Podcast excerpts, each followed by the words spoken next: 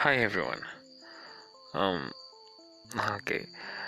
I'm really nervous and excited. I don't even know why I'm nervous while no one is seeing me but I'm just talking.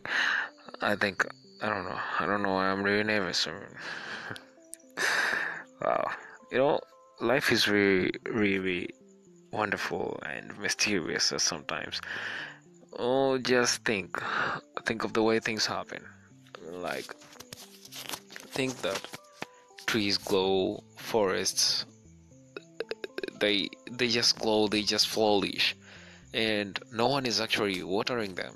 I mean, isn't it wonderful that they don't need human power, they don't need human force or anything for them to glow. They just glow just like that.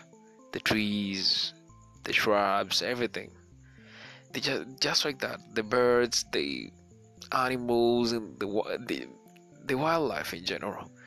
It's just there, and it's wonderful. It's beautiful. We like looking at it. We like saying that. I've seen, I've maybe seen a lion, the king of the jungle. Maybe I've seen an elephant, you know, and it's it's awesome. It's really awesome. It's lovely. But who is doing all this? I mean, we every day forget at the end of the day that there's someone, someone, maybe not someone, but a supernatural being, someone greater than all of us, something greater than any human could ever imagine. And that supernatural being is God. It's only God who controls this all. Um, I mean, so we believe, but I think it's right to say that because if you look deep into nature, everything will amount to God being the answer. If you don't believe me, try looking deep into anything and you'll find that it's God. So, why don't we at the end of the day just sit down, do our prayers?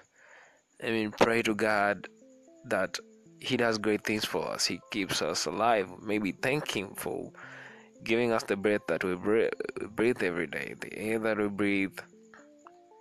It's everything, it's Him, God, and it's always God only. Let's believe in Him.